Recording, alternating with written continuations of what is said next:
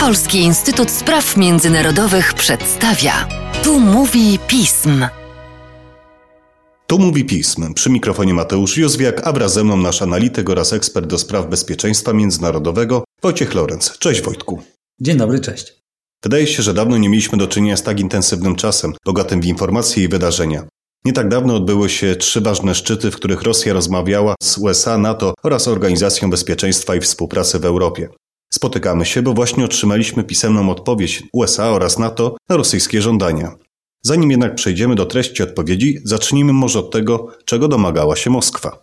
No, tego, y, czego się domaga już od y, wielu lat, czyli strefy wpływów na obszarze byłego ZSRR i strefy buforowej, która obejmuje dawne państwa satelickie, państwa Europy Środkowo-Wschodniej, państwa wschodniej flanki NATO, w tym także Polskę. Do tej pory pisaliśmy o tym wiele analiz i w tych analizach pojawiało się właśnie to, że to jest strategicznym celem Rosji, ale od grudnia już nie mamy wątpliwości, bo w grudniu Rosja strasząc z jednej strony agresją na dużą skalę na Ukrainę, mobilizując wojska przy granicach z Ukrainą, zażądała także tak zwanych gwarancji bezpieczeństwa od Zachodu, szeroko pojętego Zachodu, i położyła na stole propozycję dwóch traktatów o bezpieczeństwie europejskim. Jednego traktatu między Rosją a USA i drugiego traktatu między Rosją i NATO. I te dwa traktaty dokładnie sprowadzają się do tego, o czym powiedziałem.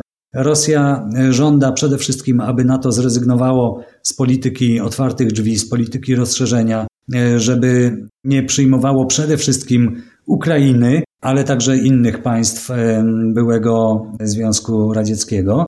Rosja domaga się, żeby NATO nałożyło na siebie prawnie wiążące ograniczenia, jeśli chodzi o obecność militarną na obszarze nowych państw członkowskich przyjętych po 1997 roku, co by no, utrwalało rosyjską przewagę militarną i umożliwiało stosowanie presji psychologicznej i politycznej, wpływając na percepcję zagrożeń. Krótko mówiąc, e, powstałyby dwa rodzaje, dwa jakby porządki w ramach sojuszu.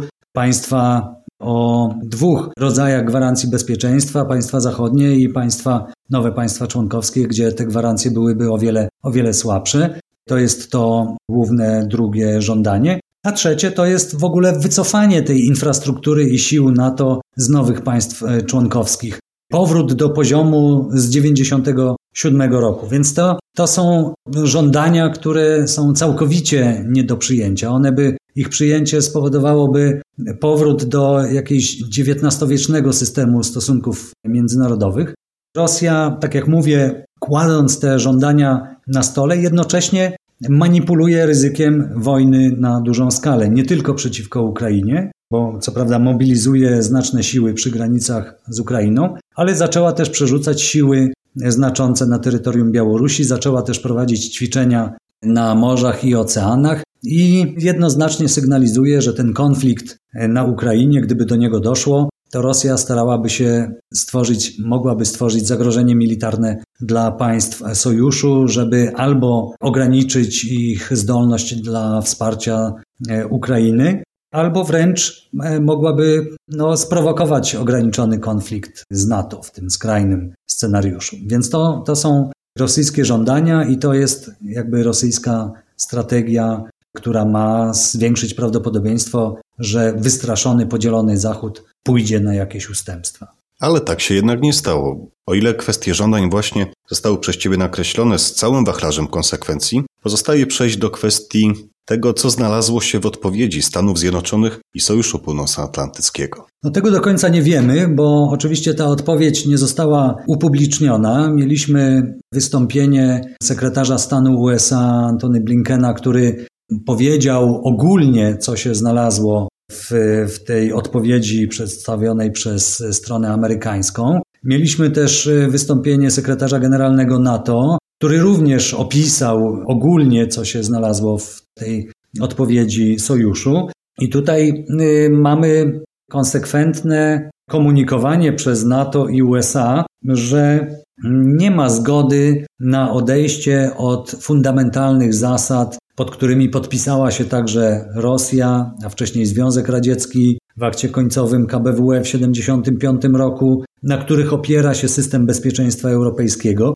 I jedną z tych zasad jest e, suwerenne prawo wszystkich państw do wybierania swoich własnych sojuszy, więc NATO nie zamierza rezygnować z polityki otwartych drzwi. Oczywiście w tym komunikacie języku dyplomatycznym ani sekretarz generalny sojuszu, ani sekretarz stanu USA nie mówili, że odrzucili rosyjskie żądania, ale de facto do tego się to sprowadza. Jednocześnie tutaj musimy zdawać sobie sprawę z tego, że skoro Rosja postawiła tak maksymalistyczne żądania, zdając sobie zapewne sprawę z tego, że one są nie do przyjęcia, no musieliśmy i przypuszczam, że większość państw y, takie wyciąga z tego wnioski, że albo będzie chciała wynegocjować coś mniej i będzie łatwiej to wynegocjować, bo wszyscy odetchną z ulgą, że a, okazało się, że jednak nie chodzi o tak wygórowane żądania, no to pójdziemy na ustępstwa gdzieś indziej. Albo może po prostu szukać pretekstu do tego, żeby przeprowadzić tą agresję na Ukrainę, bo powie, że jej żądania zostały odrzucone, sojusz nie jest gotowy ani USA na żaden kompromis, więc, więc idziemy na wojnę. Mimo tego ryzyka, bo, tak, bo jest takie e, ryzyko, NATO i USA jednoznacznie wskazują, że nie będzie żadnej zmiany, jeśli chodzi o te zasady, na których opiera się system bezpieczeństwa.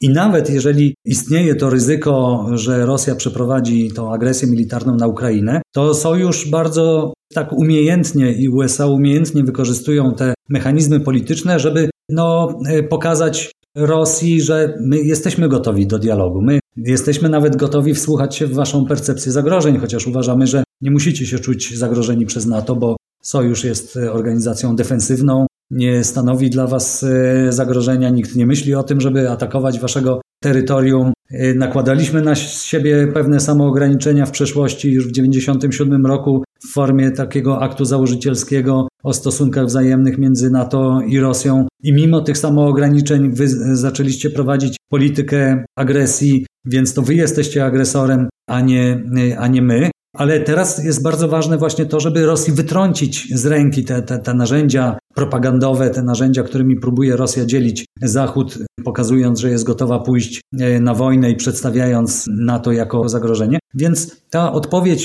sojuszu, odpowiedź USA, gotowość do dialogu, e, gotowość wsłuchania się w rosyjskie argumenty, e, no, ma być tym sposobem, żeby gdyby Rosja jednak się zdecydowała na agresję, to żeby no, miała bardzo poważne kłopoty z uzasadnianiem, że było to działanie w samoobronie. Będzie wtedy łatwiej pokazać, że Rosja jest agresorem, że przeprowadziła agresję w sposób niesprowokowany. Ale liczmy na to, że jednak podejmie tą dyplomatyczną grę i że znajdziemy jakieś pole do kompromisu. Można powiedzieć, że Zachód odbił piłeczkę. Mamy też otwarte pole do dialogu, ale czy mamy jakąś przestrzeń do ustępstw? Zachód w którymś momencie jest w stanie odpuścić? No, przede wszystkim y, Zachód nie ma tutaj co odpuszczać, bo tak jak mówię, ten system bezpieczeństwa euroatlantyckiego jest budowany na, na, na zasadach, które, pod którymi Rosja się podpisała. Rosja nie postrzegała, oczywiście rozszerzenie NATO nie było jej w interesie, ale dzięki temu, że Sojusz nakładał na siebie pewne samoograniczenia, więc NATO nie było zagrożeniem w wymiarze militarnym dla Rosji. Rosja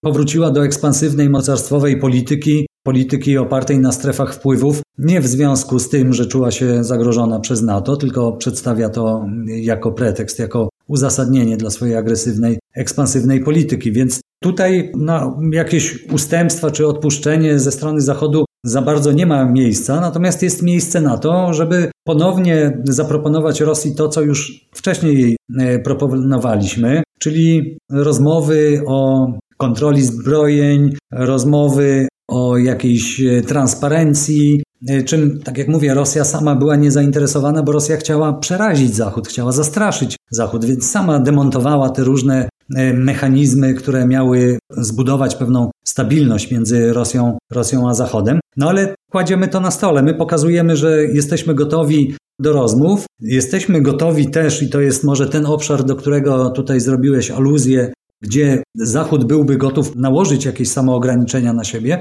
tylko że i ten komunikat idzie zarówno z poziomu NATO, jak i z poziomu Stanów Zjednoczonych, to wszystko musi się opierać na zasadzie wzajemności. I to jest słowo klucz. Ono oczywiście może być pojemne i z perspektywy państw takich jak Polska czy państwa bałtyckie zawsze będzie obawa, że mimo tego podkreślania, że tu zawsze musi obowiązywać zasada wzajemności, jakiekolwiek nakładanie ograniczeń przez NATO na zdolność do prowadzenia misji kolektywnej obrony, czy przez USA na, na możliwość wysyłania wojsk tutaj do, do regionu, no zawsze będzie musiała budzić obawy o to, że że, że Rosja będzie albo łamać te porozumienia, że Rosji jest łatwiej zmobilizować wojska, bo jest to jeden ośrodek decyzyjny, a w NATO mamy do czynienia z 30 państwami, które muszą dopiero wypracować e, zgodę, e, konsensus w, w obliczu jakichś agresywnych działań. Więc jakiekolwiek nakładanie na siebie ograniczeń oczywiście może i będzie wywoływać tutaj obawy w naszym, w naszym regionie. No ale na razie te, te sygnały są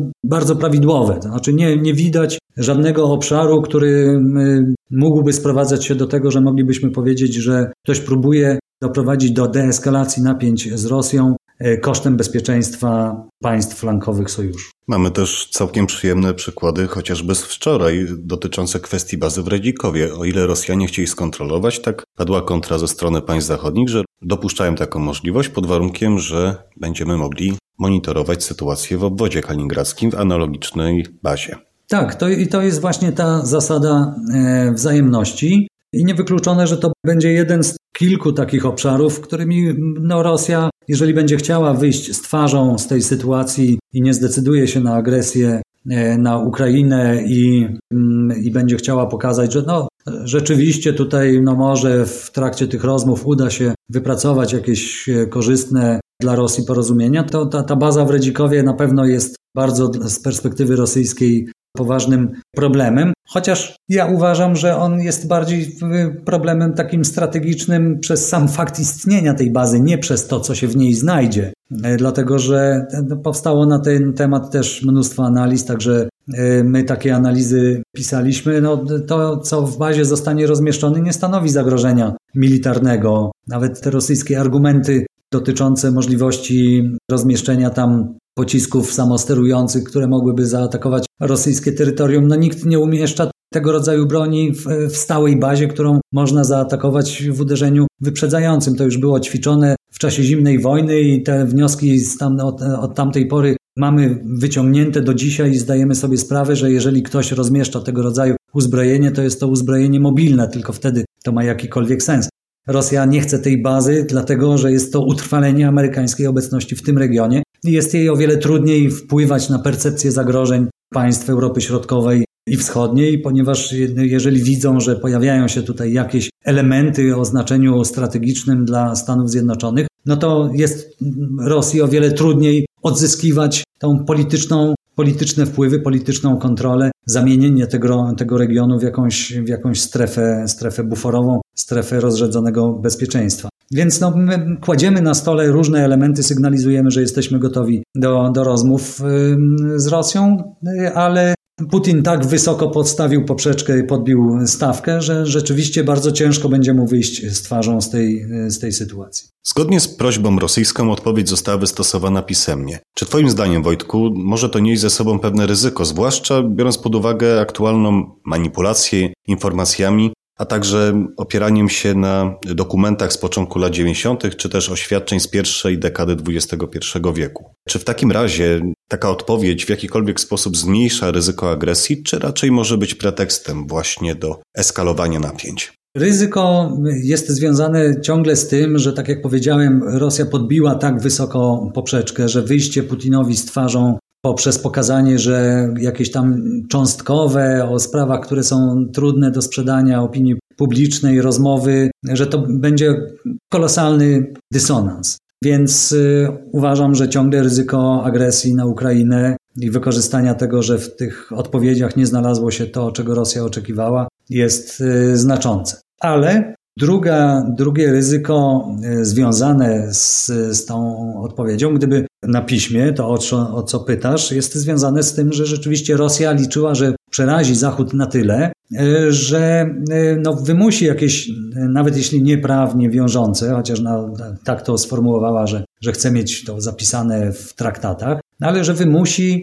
jakieś nawet polityczne deklaracje, które znowu będzie mogła rozgrywać i które będzie mogła wykorzystywać do tego, żeby ugruntowywać to nowe status quo oparte na podważonej integralności terytorialnej Ukrainy i, i, i Gruzji. I myślę, że oczywiście liczyła na to, że jeżeli ta odpowiedź będzie sformułowana w formie pisemnej, to być może właśnie zostanie coś tam takiego zapisane, co, co Rosji pozwoli na, na dalsze rozgrywanie tych podziałów e, w Zachodzie i ugruntowywanie tej, tej swojej nowej strefy wpływów. Ale ponieważ nie widzieliśmy tych e, dokumentów, tylko znamy je z, z, tej, z takiego ogólnego omówienia, mm, no to trudno powiedzieć, czy rzeczywiście jest tam coś, coś takiego, co Rosja mogłaby w ten sposób wykorzystać. Szanowni Państwo, odpowiedzi, negocjacje, warunki, szukanie wyjścia z napiętej sytuacji, a to wszystko z ryzykiem konfliktu na Ukrainie, który pamiętajmy trwał od 2014 roku. To tylko niektóre wątki, o których przyjdzie nam w najbliższych tygodniach porozmawiać. Tymczasem dziękuję Ci Wojtku za dzisiejsze nagranie. Dziękuję bardzo. Państwa zaś zachęcam do śledzenia naszej strony internetowej i mediów społecznościowych, zwłaszcza na początku przyszłego tygodnia, bowiem sympatyków naszego dzisiejszego gościa czeka miła niespodzianka. A to dlatego, że Wojtek Lorenz w rozmowie, prawie godzinnej rozmowie z Arturem Kacprzykiem poruszy arcyciekawe wątki związane ze strategią odstraszania zawarte w jego najnowszej książce. Odstraszanie, strategia i polityka. Serdecznie polecam i kłaniam się nisko. Do usłyszenia.